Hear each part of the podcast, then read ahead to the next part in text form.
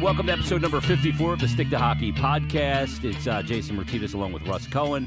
Follow Russ on Twitter. Do yourself a favor at Sportsology on Twitter. I need more followers. Yeah, sportsology.com is the website. Uh, at Jason Mert on Twitter, at Stick to Hockey Pod. Episode 54. It's, it's kind of a training camp number. It is. It's not one of those ones you keep long term. Like 55, okay. Yeah. Not very memorable No. Is who's in, wearing, in the hockey world. Yeah. Who's wearing? Yeah, Jeremiah Trotter wore 54. Right. But he was a football player and a Right. linebacker. Um, 55 is what Sam Morin's wearing, Correct.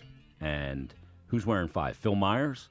Yeah. Uh, Yeah, Yes, now he is. Yes, now. yes, yes, okay. yes. So they got rid of their training camp numbers, but we still get one. Well, it's training camp time, so we'll keep it. yeah. Um, a lot to get into today. Here's who's joining the program today, Russ. We've got Flyers assistant coach, former head coach, Mike Yeo. He's in charge of the penalty kill. That's nice. I mean, that's something that was pretty contentious last year. So we're going to ask the hard questions here. until it's top eight in the NHL. It'll be contentious going forward. Yep. Um, so we'll talk to Mike Yeo, and uh, prior to that, we'll have a little conversation. I had a chance to catch up with Travis Konecny, he of the new six-year contract at Yeah. five and a half per. You caught him rolling into the building, did you? Yes, and um, they got all their guys locked up through the Flyers. Their RFAs. You had Sanheim had to the two-year bridge contract. Are they all too much locked up, though? Are they too locked up? Well, we'll debate that. Okay. Absolutely. We'll get to that because Provorov signs a six year deal, as does Travis Konecny. Do you want to just start there? Yeah, start kind of there. Sure, sure. Okay, so let's let's start with Konecny because he's going to be on the show. So you see the deal, five and a half million dollars for six years. Your thoughts on the contract, um, both in the near, like right now, present, and in the long term, and you know near term, because he's getting paid a little more than maybe you would have liked in years one and two. But does that pay mm-hmm. dividends on the back end? Right. So, you know, you're paying for the consistency that he has given goal wise, right? He has like 24 goals the last couple of years. And five on five. and that's good. And his five on five, five play is really good. He's feisty. Uh, the downside is defensively, we don't know. He can play with pace, which Vigneault likes too. Defensively, we don't know, and that's going to be something Vigneault is going to get on him for. And we'll see if he could get like to the 65 point mark uh, with this new offense that they'll have. That's if he gets in that area, fine. problem, I'm right? fine with it. Right now, it is a little high for my blood. Uh, I understand you bought unrestricted years. The other issue is he does get banged up. He gets banged up in game and misses sometimes, sometimes in game. He sometimes misses games because of that feistiness and fire. Like sometimes you have to draw it back. I know it's hard. Like they asked Yeah. Carson Wentz to do the same thing. It's hard to take that out of someone's game, but for the long term, you know, just for long term sake, for having that consistency and being able to play more games, sometimes you have to ask a player to do that. So that's going to be the uh, the little bit of the struggle. I think he's played 70 games, 81 and 82. Yeah, He Play, he dresses every game. he but- dresses, yeah. but we've seen Yep. where he's in game, he's missing Yeah. time. He only averaged 15 minutes of ice time. Yeah, and one of the things, yeah, he doesn't see enough power play time. A little bit on that power play No. too, but and that's got to get better as Yes. well. And he needs to become a power play threat. Uh, probably not on that top power play unit at least right now. No, he won't be all right at the start. Um, but but he is a guy. He's got a tremendous shot. Mm-hmm. You know when he's uh, when he's streaking down the wing and can let the shot go. He he's got a better shot than than maybe advertised. And before he was signed, I can't tell you the amount of 67s fans that were messaging me uh, just to find out yeah, he what played for the 67s prior right to starting and and he is one of their favorites and so they always keep up with their guys Mm-hmm. but especially him and so i'm getting all these facebook messages is it close? Is it? You know it's Yeah. really it was kind of funny but now the big question is we've seen all these guys get locked up. Obviously fletcher is not a fan of the bridge deal which sometimes the bridge deal is good sometimes it's bad. The positive of it is with someone like Konecny, you get to peek down the road and sort of gamble it's bad if it's someone like Provorov where you're pretty much sure the play's going to keep getting better and better no matter what, and he's already showed you a certain amount. All that said, they went from having like a lot of cap space a year ago to having just over a million right now, and and so that's the worry. Have has the flexibility and there looks like there's two windows with this team. It looks like there's a two to three year window with the current guys, Giroux, Voracek, and Niskanen and Braun. And then the younger guys that, yeah, you talk about Farabee and Frost and everything, but they're still going to be better three, four, five years down the road. That's just the way it is based on age. And so, because Carter Hart, again, is an anomaly when, when it comes to that situation. So that's the way it's going to happen. I'm going to say something here that's not going to be popular, but I think it's a possibility. Giroux's got three years left on his deal. They're going to have to pay Carter Hart in a couple years. Yep. You could see them possibly trading Giroux because it's going to be much harder to trade Voracek. You could talk about trading Voracek, but that contract is almost untradeable Yeah. unless he goes back to 90 points and just lights out play. Yeah. So I believe they, there's a very good chance that this regime could trade Claude Giroux, or at least they're going to entertain it at some point. if they see that they get to a point where they can't get over the hump, and you go, okay, no, what's the move to make? Right. And, they need money, Yeah. and they've got young talent on the way. Yeah, and a team looking for an expiring contract to put them over the top. Right. And couple that with the fact that Giroux and Voracek, is- in essence, make the same amount of money. But, to Voracek's years, get- the term on Yeah, Voracek exactly. is what's killing you. And and when you look at Giroux, I mean, he can he consistently a point per game player. Right. You don't can't say the same for Jake Voracek. No. Um, but it- it's a big year for him as well. And Yes. um, we got to look at uh, Voracek with Kevin Hayes. So, what do you think about the possibility of that? I know you probably Um, haven't entertained it in well, I your mean, I'll- mind. I'll say the first thing that you always say is he's got a full no move clause. But that being said, if you got a year left on a deal or something like that, then I could Right. see that being a possibility. Um, but again, you got to really we got to see how this plays out. So Right. there's a lot to be determined. So I wouldn't. But it does sort of Zip the right way the cap is. No, no, I, I'm not Yep. saying it's a fait accompli. But what I'm saying is the way this cap is, moves like that are going to have to happen Yep. down the road. Yeah, because you have the the term that JVR has left. You have the term that obviously Kevin Hayes has. And then you got to consider that Couturier is going to come up. Shane Gostisbehere is going to come up. Yep. Are they going to move forward? They're obviously going to move forward with Couturier, but is Gostisbehere a guy that gets his next big contract here, or is it somewhere else? Or- That'll depend on Yep. this first half of the season. I yeah, think. and then you look at the the Provorov deal. Like I love that deal. Yes, great the deal. Back end of that deal, those those three, four, five, and six years could be massive bargains. Yeah. When you're going to see guys like Werenski, like McAvoy, and they go to become free agents again, and they get another kick at the can in a rising cap. Yeah. Their cap hit could go from that five million range all the way up into the double digits. I mean, there's more you're gonna have him offense. lower than that. There's more offense to get out of Provorov, and I think Vigneault will get it.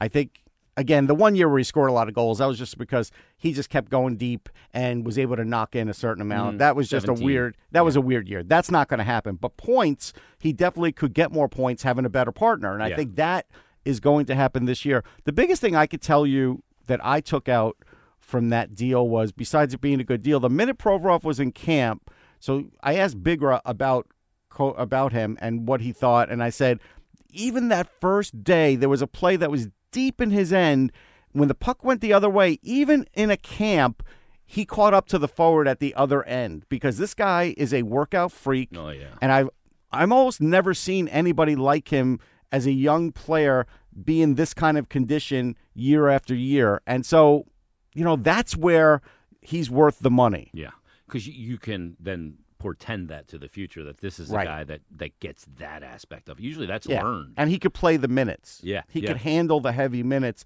We've even seen it where he's getting like, tw- you know, not double shifted, but like he's back out there after a shift, like, I don't know, 23 seconds later. Like Yeah. we've seen that. and he'll stay out for another minute and a half. Right, right. Yeah, he's a, an ability to conserve his energy and use it at the right times as well.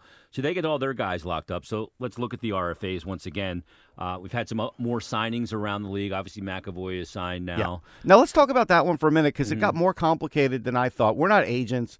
We, you know, I can never remember everything in the CBA, and I shouldn't be because I'm a, I'm not a lawyer and I don't want to do that. But it with with that situation, it was kind of interesting where McKenzie had reminded everybody that well, McAvoy is like a 10-2B or something or a C, and because of his time of service, he actually had less leverage Yep. than a lot of the other RFAs because, you know, once he signed, people were like, oh my God, this is ridiculously cheap. And it's like, hold on. There's a reason for that. How Yeah, many games has he played? Yeah. And so he didn't have as much leverage. Now, to that team, he definitely is worth more than any other team because they need him. He, Yeah. They know what he is to their team. And they know the char So gonna- he still got paid pretty well. Yeah. My big joke is, hey, his dad's his plumber, so if he gets his house now, he doesn't have to worry about paying for his plumbing you go. supplies or anything else. Well, so you got some guys that have signed around the league. Brock Boeser, that deal gets done. What did you think of the Boeser contract? That's a great contract. I mean, this is a, a I think it's a great really contract, too. this is a really talented goal scorer. Yeah. Um, one thing we got to mention too, Russ, is that the NHLPA has decided not to reopen the collective bargaining agreement. Uh, To me, this was a no-brainer, but I did say I thought they'd wait till the last possible minute, and they they did. Although it was three o'clock on the Monday when it was supposed to be Sunday, but you know there's a workday Yeah. thing, and so it was pretty late. Uh, I don't know how they couldn't have come to this conclusion with gambling revenue, with new team revenue, uh, new television contract revenue. It seemed like a no-brainer, but the way that tone was from Jonathan Toews like a week and a half, two weeks ago, gets you a little worried. It made you sweat it out a little. Yeah, bit. I mean, look, I'm always positive about these things, but I have the scars from all the others, yeah. and they're not going to go away. And and I wrote a, a baseball book that had a lot of stuff about Donald Fehr in it, and and it's factual, and and you know he he knows about it, and I think he's fantastic at what he does. But it still makes you worry because he's the guy on the other end, and he always look. He's made the players a lot of money, man. Mm-hmm. Yeah. Well, I mean, look at the fact that young players, 22 to 24 year old players, are getting paid what they're getting paid right now. Right. I mean, you're talking That's about all the Donald Fehr effect. So Yeah, and he's done money. He's done a fantastic job. I think it's great that this happened because what doesn't get talked about are. I like I have a lot of friends who work with the league and other things. Mhm. The last time people were losing jobs, people who go to the arena to work lose jobs or don't have any work until the league's back. Yeah. There's other businesses that are built around the hockey business that all of a sudden go away. And those are the things that I always worried about because that's the toughest part of when you have a work stoppage. The players, look, if you're a young player in the league, you're still making enough that you're not going to have to sweat it out. You can weather the storm. You could weather the storm. There's no question about Go it. play in Germany. But but these other people can't. This is their livelihood, and so Mm-hmm. I'm I'm happy that it's not going to happen. Yeah, I'm happy that the league decided not to shoot themselves in the foot, and also that they recognize that the game is moving in the right direction. Yeah, I- but I there's still jerks out there like, well, it's only three years. It's like only Yeah, but it's years three years is a long time in eight, sports. nine, and ten in a ten-year agreement of a CBA. Yeah, so. but three years is a long time in sports. Yes. That's you know that's that's my point. So this is good for the league. They've done a good job with their online revenue, meaning the games on you know Game Center and everything Mm-hmm. else. Revenue's pouring in. Like the only thing is, I get it that the players hate the escrow. You know, my always answer is just have a flat cap then, guys. yeah, yeah. Yeah, see how you like that. Well, they decided not to kick in the escalator this year, and they probably Right. won't next year. no, no, So- no. I mean, the cap's not going to go up a tremendous Yep. amount, but they're still in a pretty good place. Yeah. Well, the thing is too is this is the league since the lost season. When they came back from that lost season, the salary cap was I think thirty nine point eight million. Yeah. Four players on the Maple Leafs combined are making more Yeah. than the salary cap in total at that time. Yeah, no, it's an amazing thing. So Crazy. it is a niche sport that makes a lot of money. Yeah. Wow, very interesting stuff. Let's get to Travis Konecny right now. He of the new five and a half million dollar a year contract, six year contract with the Flyers. Travis, what's going on? Thanks for joining the Stick to Hockey podcast. I'm doing good. Thanks for asking. the uh, the sigh of relief when you get a deal done. You know it's locked in and, and taken care of. You got a six year contract. Tell us what that feels like at the culmination when you guys come to agreement and you know it's going to get right back on the ice and back to hockey.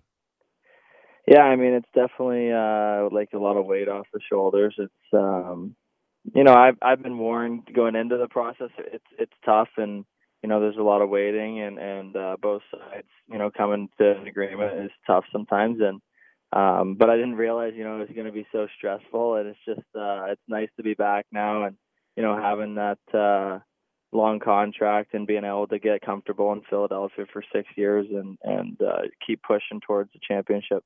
As a player, you guys know it, it's a business, and, and you have to treat those aspects of it like a business. And um, you know you're only a, a pro for a period of time in your life, so you have to capitalize on it. How involved were you with your agent in, in discussions, and were you kind of trying to just you know come to me when when you got some real info, or was there a lot of communication between you and your agent throughout the process? Um, I mean, there it depends on the time of summer. There was uh, sometimes a couple calls a day going back and forth. Uh, other times, you know, a couple weeks were silent. Um, but for the majority, like they every time they knew something or were going to to talk to Chuck about something, like I was pretty active with uh, going through them, and and they did a great job by uh, keeping me in the loop. What was the uh, determining factor that you wanted to go long term as opposed to a bridge contract? You know, certain players in certain situations opt for that bridge, but the long term deal can be certainly a, a good contract for the club. Uh, when you get into those later years of the contract, uh, what was the decider for you that you wanted to go uh, long term as opposed to just a two or three year bridge? Um, I think for me, just uh, you know, just being able to come to Philly and know, you know, I'm going to be here for six years, and um, you know, having that security and, and knowing that uh, there's that process to building a championship team, and I'd love to be a part of it here in Philly. So the longer the better here, uh, in my eyes. So you know, it, it wasn't uh, a question for me when that was on the table. Uh, prior to uh, you know, kind of heading into this offseason, did you talk to any other players that went through it? You know what happened in Toronto last year with William Nylander didn't sign until December first, and it maybe it derailed him a bit in the season, and maybe derailed the team even a little bit. Uh, but did you consult with anybody that had been through it to kind of gain a little perspective on it? I mean, not not really. I talked to uh, my agents, and and they have been through it. You know what I mean? Like they they had uh, put players through a process like this before, so they kind of um, you know gave me the rundown on what to expect. But um, I think all along that we had agreed that it wasn't going to be uh, you know, a situation like uh, you know the player had last year in Toronto. It wasn't going to be anything like that. We we on both sides, Chuck and I, uh, wanted to be back in Philly and getting things going. So we made sure it was it was done uh, as soon as possible. Uh, the RFA conversation has been obviously a big topic of conversation, not only in Philadelphia with three FR RFAs. Uh, Provorov and Sanheim and yourself, and then of course around the league. But uh, your teammate Ivan Provorov commits long term as well, six year deal. Uh, you talk about that commitment to playing here in Philadelphia to have you two guys locked up, younger end of your career. Certainly a good a good feeling for both of you guys. Oh, it was great. I mean, and seeing probably do that right uh, right before it also gave me the certainty, like you know, this is definitely a spot you want to be for a long time. Having players like that that are going to be around, and um, it's just uh, it, it's definitely a good feeling to be around here right now, and and I know there's a lot of good to come here. So it, it's uh, not a question in my mind that me and Proby both and and Chuck had all made uh, that decision. Uh, talking to uh, Alain Vigneault after the first preseason game, he talked about the three days that you miss, and that can be made up. You get beyond that, you start to get into dicey territory with a new coaching staff. Uh, conversations with Alain Vigneault and your first thoughts on, on dealing with uh, a new coaching staff with Mike Yeo and Michel Therrien and, and of course AV. Yeah, I mean, but uh, I didn't get much conversation with AV today. Um, but I did uh, skate with some of the other coaches today during the practice, and um, you know they're they're they're going to help me out. I know uh, from the conversations I've had, um, it's going to be a lot of sitting down and catching me up, and you know what I mean. It's it's not all it's not you know, everyone anyone giving up on me for not being here those couple of days. They're all looking forward to getting everything going, and and they know I'm really excited to be back and just being a sponge right now and taking in everything that I've missed. And uh, you know, it's kind of my job now to to catch up. Well, let's go back real quick because you spent three years in the OHL. Uh, you were with the 67s and then finished up with the Sarnia Sting. You had a great junior career, and you come into the NHL in your first training camp and you make the team. You don't go to the AHL you see a lot of these young players in camp now Joel Farabee, Morgan Frost, Isaac Ratcliffe. There's a lot of those guys. Uh, and not many players make that jump. Uh, what was the biggest kind of like almost, for lack of a better term, aha moment when you went from junior to the NHL? That if you were going to give them some advice, go, this is the thing kind of look out for? Uh, I think just being able to play uh, a 200 foot game because I mean it's easy when you're in junior hockey and you're able to have that offensive ability and you know you make a mistake the next shift you go out and create something offensive and you know it's kind of forgotten about um i think the biggest thing for me was just you know those little mental lapses in the d zone but that would put me back and you know lose ice time and little things like that that that are things that people need to work on and uh you know and coming into that if i had worked a little bit more on that i feel like i'd be ahead right now uh, you know? last year you were uh, paired off a lot throughout the season on that top line with Sean Couturier and Claude Giroux. And you're playing with uh, a Couturier, a, a, center who really covers the entire 200 sheet very well. Giroux with that great vision and hockey IQ, uh, and you with that speed and great five on five uh, shot and those kind of things. You guys just kind of fit together well, don't you? Yeah, we've uh, we've played. I mean, throughout the last three years, uh, I played with Coots actually quite a bit. I think more than anybody else.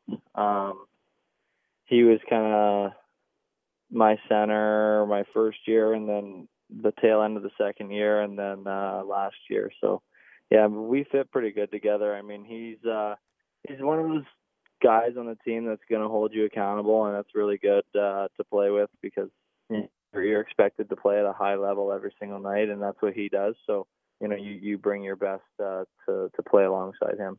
Uh, now you've been in the league three years. You're entering, entering your fourth season. 22 years old. Uh, does your has your training changed? You know, you become a pro. You play 82 games a year. You played 81 two years ago, and last year 82 games. It's a lot of hockey. Couple that with preseason and everything else. Uh, has your training changed at all? Have you got, moved away from weights and more into other areas, or how's that kind of evolved for you? I mean, I, I've definitely changed a little bit. I, I don't, you know, pound away on the weights like I used to. It's more specific now, and um, you know, maintaining uh, your body and making sure you're you're staying at that good strength, but you're not, you know, necessarily tiring yourself out for the start of the season. And then, you know, that also, you know, is a tri- tri- uh, triple effect down the end of the season, right? So, um, you, you just try to pace the summer as hard as you can and push yourself to get better and better. But you also want to, you know, make sure you're coming in fully rested. And so I, I've kind of changed my approach a little bit. Is, it more that the, the NHL game is played in a lot of ways in really small areas and it's about explosion? Yeah, that's what it's all about. So a lot of my training now is just uh, you know quick reactions, and um, it's not necessarily about how much you can move, but how quick you can explode out of positions and how much weight you can do it that way. Uh, Travis, when you look at back-to-back 24 goal seasons, um, you're doing a, you're doing a lot of your heavy lifting and you're scoring five on five. Uh, you want to get onto that power play and do some damage there as well. Uh, but talk about this group last year, you guys. You know, you kind of got behind the eight ball early in the season. You go through eight goalies. That's a tough situation. Uh, obviously, if you're not going to get a save at certain points, it makes you play different offensively. The new coaching staff's in. What's the identity you guys want to forge as a group, and you as a big part of that younger, uh, younger part of the group as well? Um, you know, I, I'm sure the identity we want to have is to be, you know, super solid and a team that's hard to play against and a fast-paced team. But honestly, at this point, um, day one, I don't know yet what the identity is. You know what I mean? I, I got to get into uh, the meetings and or whatever all the plan is. So I, I'm not too sure. well, you got you guys definitely want to make it hard to play in in your home building for sure. For sure, yeah. That's that's the goal on any team. You, you don't uh, you don't want to give up that. Uh, how how long did you stay off the ice for? When did you get back on the ice this summer? You wait till like uh, July or August, or? I was early summer skating, and then uh, I skated all the way through until I came here. Uh, now you played three years with Wayne Simmonds. Your first uh, real home game is going to be against Wayne Simmonds as a member of the New Jersey Devils. You're a guy that um, you tend to say a few things during the game. You chirp a little bit. Uh, will you chirp Wayne? No, I mean, I'm trying to get away from all that stuff. I know part of that is uh, kind of comes out in me when I'm playing, but uh, I got a, a lot of respect for Simi, and you know he's had a great career, and and uh, I'm looking forward to playing against him. It'll be fun, but I'll leave him alone out there. I know he's uh, he would take care of me pretty easily. Uh, you saw what happened in the Metropolitan Division this offseason. A lot of shuffling around from Panarin going from uh, from Columbus to New York. Uh, a lot of movement in the division. A lot of big acquisitions. You guys made one with Kevin Hayes as well. You played against them. What are your impressions of uh, the team and the additions with Niskanen, Braun, Hayes, and and some of the other players? I mean, I'm really excited just from uh, the sneak peek I got today at practice and and seeing the skill level and. Um, you know the solidness and, in the defensive core right now just it looks really good and i'm excited to see it come into uh, to effect in a real game um, one of the guys that uh, I just alluded to, you've been in the league now going into your fourth year, a guy heading into his second year, uh, a fellow countryman of yours, played in the World Juniors. You played in the World Juniors back in 2016. Uh, but Carter Hart, he comes into the league and, and had a real good year last year with a 917 save percentage in 31 appearances. Uh, you see the maturity of this young goaltender. Talk about how impressive he is on and off the ice for you guys. Sorry, I, you cut out there. I couldn't hear you for a sec. Uh, about Carter Hart and just how mature he is for a 21 year old heading into his second season and just how he's handled kind of this situation coming into being a goalie is already hard in the NHL. You couple that yeah. with the history here and and how he's handled the situation. I mean, he's done a phenomenal job for uh, for his age, and I mean I, I can't say his age because I'm I'm young, but I just mean in in general for a goalie to come in that young and uh, play the way he's played, and uh, you know, and, and a lot of times you see it go the other way and gets to a, a kid's head, but he, he's uh, he's a really good kid, and he he holds his uh, himself pretty good around the rink, and he's he's nice to be around. So it's nice to see him doing well. So, uh, Travis, last thing, you know, I, I know they did a special on you on Flyers TV. I think it was last summer, and you're a guy likes to get out and and in, into nature and stuff. How did you kind of decompress this off season? I know you, the season didn't end the way you would like it, and you had the stresses of the contract. So, what does Travis Konecny do to kind of loosen the collar and just kind of zone out a little bit? You you go fishing, or what'd you do? Yeah, I did. Uh, I mean, last summer there was the the, the episode on me about doing a lot of fishing and all that stuff, and uh, it's kind of been very similar every summer I've came back. It's just uh, revolves around being at the farm and um, you know getting some hunts in, turkey hunting early season, and then a lot of fishing and, and golfing, and uh, that's kind of all within 20 minutes of my house. So it's uh, it's a pretty good way to spend my summer and just relax. Well, it's, it's certainly a good way to do it. Get out in nature, enjoy it, and you get up there out, out to the cottage at all too. Um, I kind of live at a cottage. I, I live uh, right on Lake Erie, so it's kind of I count it as a cottage. Well, you're always on vacation when you're back home. That's great stuff. Yeah, Travis, hey man, congratulations on the deal. Uh, six years. I know that uh, you're going to deliver on that on that deal, and a lot of Flyer fans are really excited. Not only that you're signed, but you're, you're signed long term, man. We look forward to a great year from you, and thanks for doing this. Thank you very much for having me. All right, there you go, Travis Konecny. We're happy about the Travis Konecny deal in Topal. Yeah.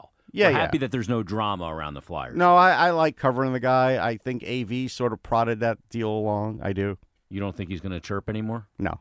Just because he said, I'm trying to get that out He's of my chirping. game? He's chirping. He can't me. control himself. He can't. He's And- a world class chirper. But here's the other thing: his coach will get really excited. His assistant coach, Michael Therrien, Michel Therrien, will get Yep. very excited. It's going to happen. Yeah, and it's inevitable. But let's get to one of those assistant coaches right now. Uh, new Flyers assistant coach under Alain Vigneault, along with Michael Therrien, uh, Michel Therrien, is Mike Yeo, and he joins us right now on the Stick to Hockey podcast. Uh, Mike, how's it going today? How's camp going? Uh, camp is going great. Yeah, thanks for having me on. I'm happy happy to be in town and, and uh, with the organization. Happy to be on the air with you guys. Things have been going really good. Uh, guys have been really uh, responsive to AV's message, and uh, they've been working hard. Now we've got all our bodies here, so it's uh, it's fun to get uh, right down to business. Uh, since arriving here in Philadelphia and Alain Vigneault being hired uh, back in, I guess it was May at this point, uh, and, you joining the coaching staff along with Michelle Terry, and uh, it's sort of a, a dream team, if you will, of coaches. A lot of former head coaches. Uh, talk about how you three uh, guys have been kind of uh, handling training camp and preparing for the season, uh, all with head coaching experience. Yeah, well, I think that uh, you know one thing that jumps out right away when working with AV is just how organized and, and prepared he is. Uh, so we have our training camp, or excuse me, we have our uh, coaches meetings in the summer, and at which time we were planning training camp. And uh, you know, I, I think like any good leader would do, he he asked us what we've done in the past, what's worked for us, and and uh, obviously shared his experience with us, and uh, and we were able to uh, put together a really good plan. Uh, you know, everything's been spot on as far as how he's prepared. Uh, you know, training camp, the practices, the videos. Uh, you know, I think it's come across really, uh, really well with the players. Have been really receptive, uh, receptive really well with the players. Uh, so he's been doing a great job. And and you know, with Mike and I, uh, there's familiarity there. We've worked together in the past, and uh, and I just think that uh, it's our job to, to support AV any way we can. And uh, and uh, obviously we're we're lucky to have him as a head coach, so we'll do everything we can to help him out. Mike, on the uh, you wouldn't have heard this, but on the broadcast last night, the Islanders were kind of having some fun with AV because the game before uh, he had double shifted the top line with with Hayes, and it was really funny because they were just like, "Wow, look how intense he is! He's double shifting even in, in preseason." But I've covered Vigneault before, and like that's just the way he is, right? I mean, he's going to take every game like that, whether it's preseason or or not. Well, I think, and I think that's what you want.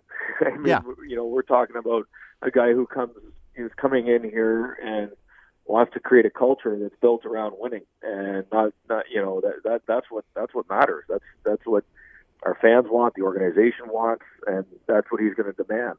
And uh, you know, one game it might be Hayes, and it it was that game because of because he was playing as well as he was. Yeah. You, know, you could tell he was engaged in the game. He was dominating, and he deserved to go back out there. And uh, I think that you know, with AV's experience uh, as far as uh, you know, being around the league, uh, the the respect he commands, he understands who's going, who's not going, and he's going to play the guys that are going.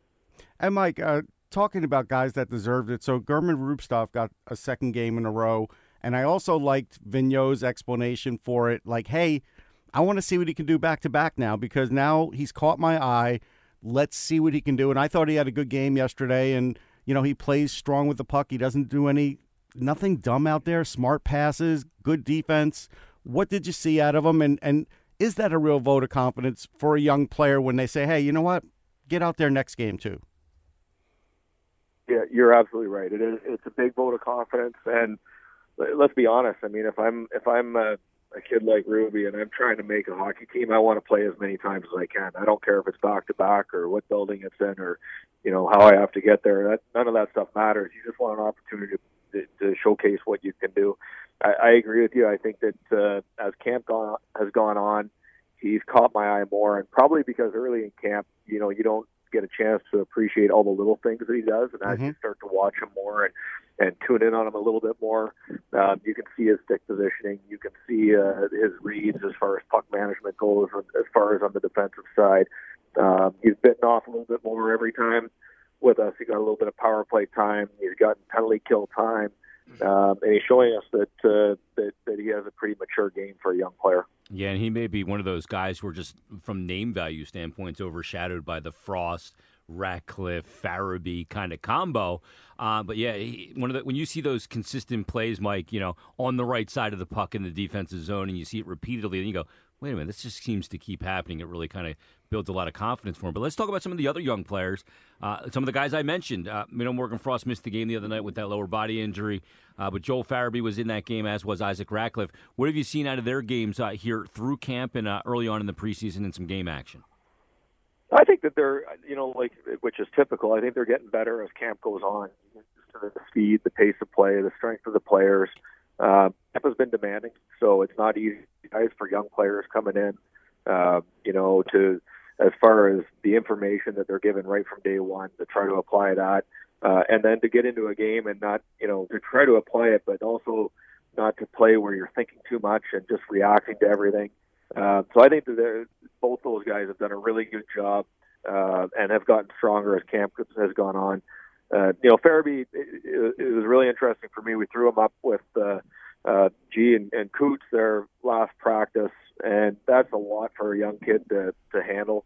And to me, it was it was impressive the way that he handled it. You know, not intimidated whatsoever, making plays, uh, not just trying to give them the puck, making the plays that he needed to make as a player. And uh, that was a that was the first sign for me uh, that that he's he's getting close. Well, the one thing that I found really refreshing too, Mike, is that uh, after the games, you've heard both Frost and Farabee mention that, hey, this is a lot different than junior or Right. college, and saying, hey, you know, the, I don't have a lot of time out there. It's it's more maybe daunting than even I had thought. These guys are being really forthright in what they're seeing, but to me, that's one of those that, that's a sign of maturity. That like I'm not trying to convince people that I'm I'm further along than I am. I know what I got to do. Um, and the, the, the playing with the best players in the world, the best men players in the world, is not easy. Yeah, and well, I think I think you're right, and I also think it's uh, you know a pretty good indication of their confidence level as well too. Like maybe they're recognizing that they're quite not up to playing quite at the level that they know that they're they're capable of, and it's just a matter of them adjusting to the pace of play, to the to the the style of hockey compared to what they've been doing in junior. So uh, for me, that's a good sign. Uh, it, it tells me that they see themselves at a higher level than what they're showing, and they're Yep. they're they're going to adapt and they're going to adjust. Mike, if you could talk about the penalty kill, it looked very aggressive out there, and and I feel like it's a lot more aggressive, and you wouldn't have known what was happening before you were here. But I just feel like the fans and even even the commentators are sort of noticing how aggressive it is, how quickly they get on players, and it's it's looking good in the early going. Yeah, I'm happy with uh, the the first couple games, no question. That's that's going to be a mindset of ours. It's it's a mentality that we have to, you know, there's times where you have to play tight. There's times when they've got full control, and you don't want to just run around and expose good players in, in good areas of the ice. But that said, there's also opportunities, um, triggers that we call them, where you've got to pressure and you've got to pressure aggressively. And not just that, you've got to make sure that when one guy is going, all four are going at the same time, because otherwise you're just not going to open yourself up, and that's where that's where you give up the grade A point blank chances. Um, you know, I, I I think that we're you know happy with two games. I also a little bit of caution there that you know obviously teams don't have their best players uh, going every single night right now, so right. it's still a work in progress. But uh, no question, that's our mindset, that's our mentality. Uh, we we want to take away time and space as quickly as possible. Hey, Mike, um, let me take you back to something you said a little earlier. Um, you talked about when uh, you, Alain Vigneault, and Mike uh, got together and were planning out training camp. And you know the narratives about this team. You coached against the Flyers in the last couple of years, and they, they were tremendous. I think their biggest trait was that they were inconsistent. They were consistently inconsistent. They could they could win ten straight, but they could lose ten straight. Uh, conversely, you know, a week later. Um, so you come into this camp, and, and you guys want to prepare this team both on and off the ice, mentally, physically, in all ways for the 82 game season. But you want them to have an identity, and that's not the identity you want them to have. So, how do you guys attack that to move this, change that, use the word culture, change that culture moving forward to make sure that those inconsistent tendencies don't rear their ugly head again?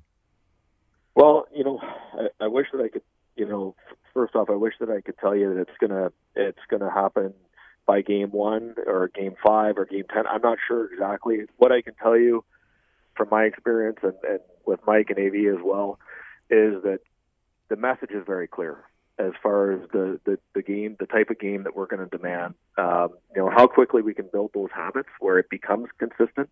You know, it, it's, you know, you, we can just say this is what we want you to do, but we're talking about building habits, something where the players step on the ice and it's not something they have to think about. It's just something they do night after night, shift after shift, player after player.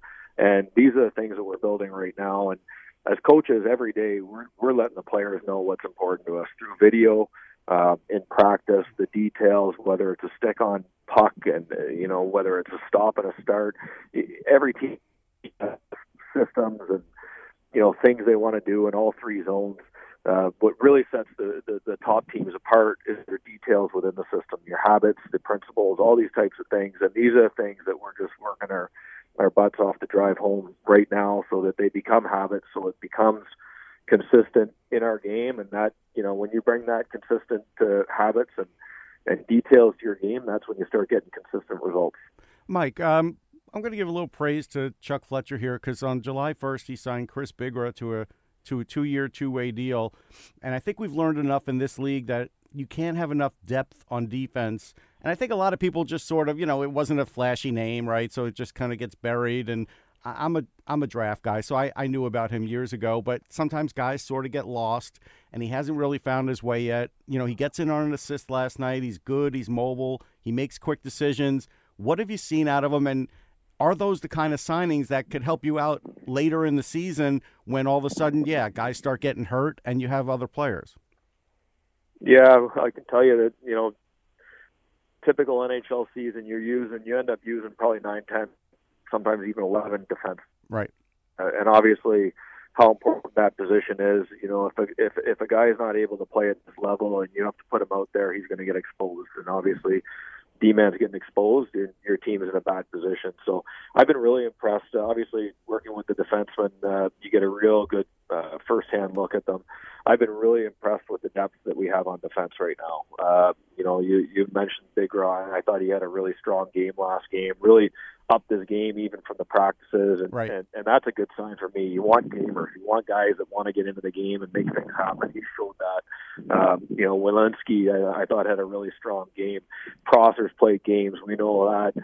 Uh, you know, it, it, Friedman really jumped out at me last night too. I know he's a draft pick, but you know, coming new to an organization, I didn't really have uh, a lot of familiarity with him. And, and you know, for me, I thought he played a really solid, strong game last night as well. So uh, it, it's really encouraging seeing all these guys, and uh, and that's that's not naming all of them. Uh, Mike, when you, you're going to be in charge of that penalty kill, Russ alluded to it earlier. uh, probably the most important element of a penalty kill is your goaltender. If you can get that save, and we look at we look at save percentage, uh, shorthanded, we look at those kind of things, high danger scoring chances, and you know through all the advanced analytics of uh, even goaltending now. Um, you, have had a chance to see Carter Hart now in camp and gotten to know him a little bit more than probably from afar, but also seeing him from afar and along with Brian Elliott as your tandem this year. How do you feel like you guys are going to do between the pipes and and help out that penalty kill with some big saves? Well, let me just correct you because it's not probably, it's definitely your most important. And, uh, You're not. You don't have to uh, convince you me, know, man. I say it's the most important No. position in all of sports, even more than the quarterback, because the quarterback leaves the field. I know. Listen, it's not an accident. The penalty kill the second half was much improved. Uh, obviously, the, the, the goalies were healthier. You had Carter uh, showing what he can do. Um, the, the two always go hand in hand, and uh, you know, I thought I think both guys. You know, obviously, Els if he can stay healthy, you know, and, and it looks like he's in good condition and, and, and coming into the season healthy and compared to the past. Uh, with his experience and, and his ability, he's going to add an awful lot to us. And Carter last night, that was my first, uh, you know, live look at him. And the one thing that just jumps out at you right away is, you know, you, your team always kind of, through the course of a game, almost takes on your goalie's personality. If he's nervous, if he's bobbling pucks, um, you know, if if he's a little jittery, your team ends up playing the same way. When he's in the net, he's just so composed. He's just so confident. Um, he, he- there, you know, he, he's always in the right position, and that confidence just filters through to the rest of the group. I was really impressed with his game last night. Mike, how hard is it for young players to play against a Barry Trotz system that, you know, they're out there, they're not going to give up high percentage chances. They their whole thing is based on percentages and keeping you to the outside and trying to just get the puck out of the zone quickly. It's hard to penetrate that, and it's especially hard to penetrate that as a young player. And some of them mentioned that. How good is it that they've played against a guy like that first couple games to see like this? This could be the hardest guy that you go up against this year, and they went up against it right away. Yeah, well, well, I think for us as a staff, it's perfect. You know, because that's that's the NHL. You know, and I think if they go in and they play against teams that are just loose free and you're getting easy chances, and uh, you know you're playing a game that that's not going to uh, bring you success or give you the ability to have success when you get into those tight checking, hard fought games. Uh, we're not getting a real good read. I think those types of games we are. You know, you've got to find a way to get to the middle of the ice. You've got to find a way to get to the net. Uh, you know, you've got to find a way to use your forecheck to, to generate momentum and to, to back off their D, to push their gaps back, to open up ice later in the game. Uh, these are the types of things that we want to see as coaches, and and uh, and obviously we're getting a good look at it with the first two games. Mike, every practice matters, every meeting matters, every video session matters. You know the the storyline around the NHL this all season has been big time about the RFAs, and there's still a group of uh, very talented players that are not signed for a lot of clubs. So, what does it mean for you guys? I know Travis missed a couple of days, Konecny, uh, but one of your RFAs, Travis Sanheim, he got done with the bridge deal in the offseason. Provorov locks in for six. Now you got Konecny locked in for six. How important is it with the new coaching staff, with you, uh, Mike Therrien, and uh, Alain Vigneault, to have all these guys there now concentrating on hockey and not the business side of the sport? and that's it's not an easy thing for young players. That's Mhm. for sure. When you you know to separate the two things, but uh, it, uh, first off, for the future, it's outstanding. We got both these great young players for another six years. Um, you know, they're not only great players, but the interactions with them show that they're great people too. Um, but uh, you know, we've got to get up to speed. We got our great groups going, our, our units, whether it's the power play units, whether it's our lines or or D pairings. We got to get guys working together, start building the chemistry, and obviously, you take one or two of those guys out, and it disrupts everything. So uh, I think that obviously we've got them back. We don't have a completely our group, you know, with Patty being out and Pitlick being out. Uh, but we're very close right now, and uh, and that makes things a lot better for us. That's for sure. Mike, I, I'm kind of the oddball because I, I track a lot of prospects and younger players and write about them and talk about them. And so I love these preseason games. But of course, the media will start getting grumpy about fourth, fifth game in. But how important are these games for the young players to get these chances and for the coaching staff, and especially when it's a new coaching staff? Yeah, well, I think we, this is our first look at them, so we're still getting to know these players, and uh, you know, you use this time. Obviously, we we've got to we've got to make sure we're building the right habits with our group. We've got to make sure we're starting to build confidence in our game, uh, building chemistry, those types of things. You're also using this time um, to make decisions, whether it's about a player that uh, you're going to put on your team right now. You know, do whether it's a Frost, a Farabee, uh, a Rubtsov, and, and that's you know obviously leaving a lot of other guys out. You know, are those guys ready right now?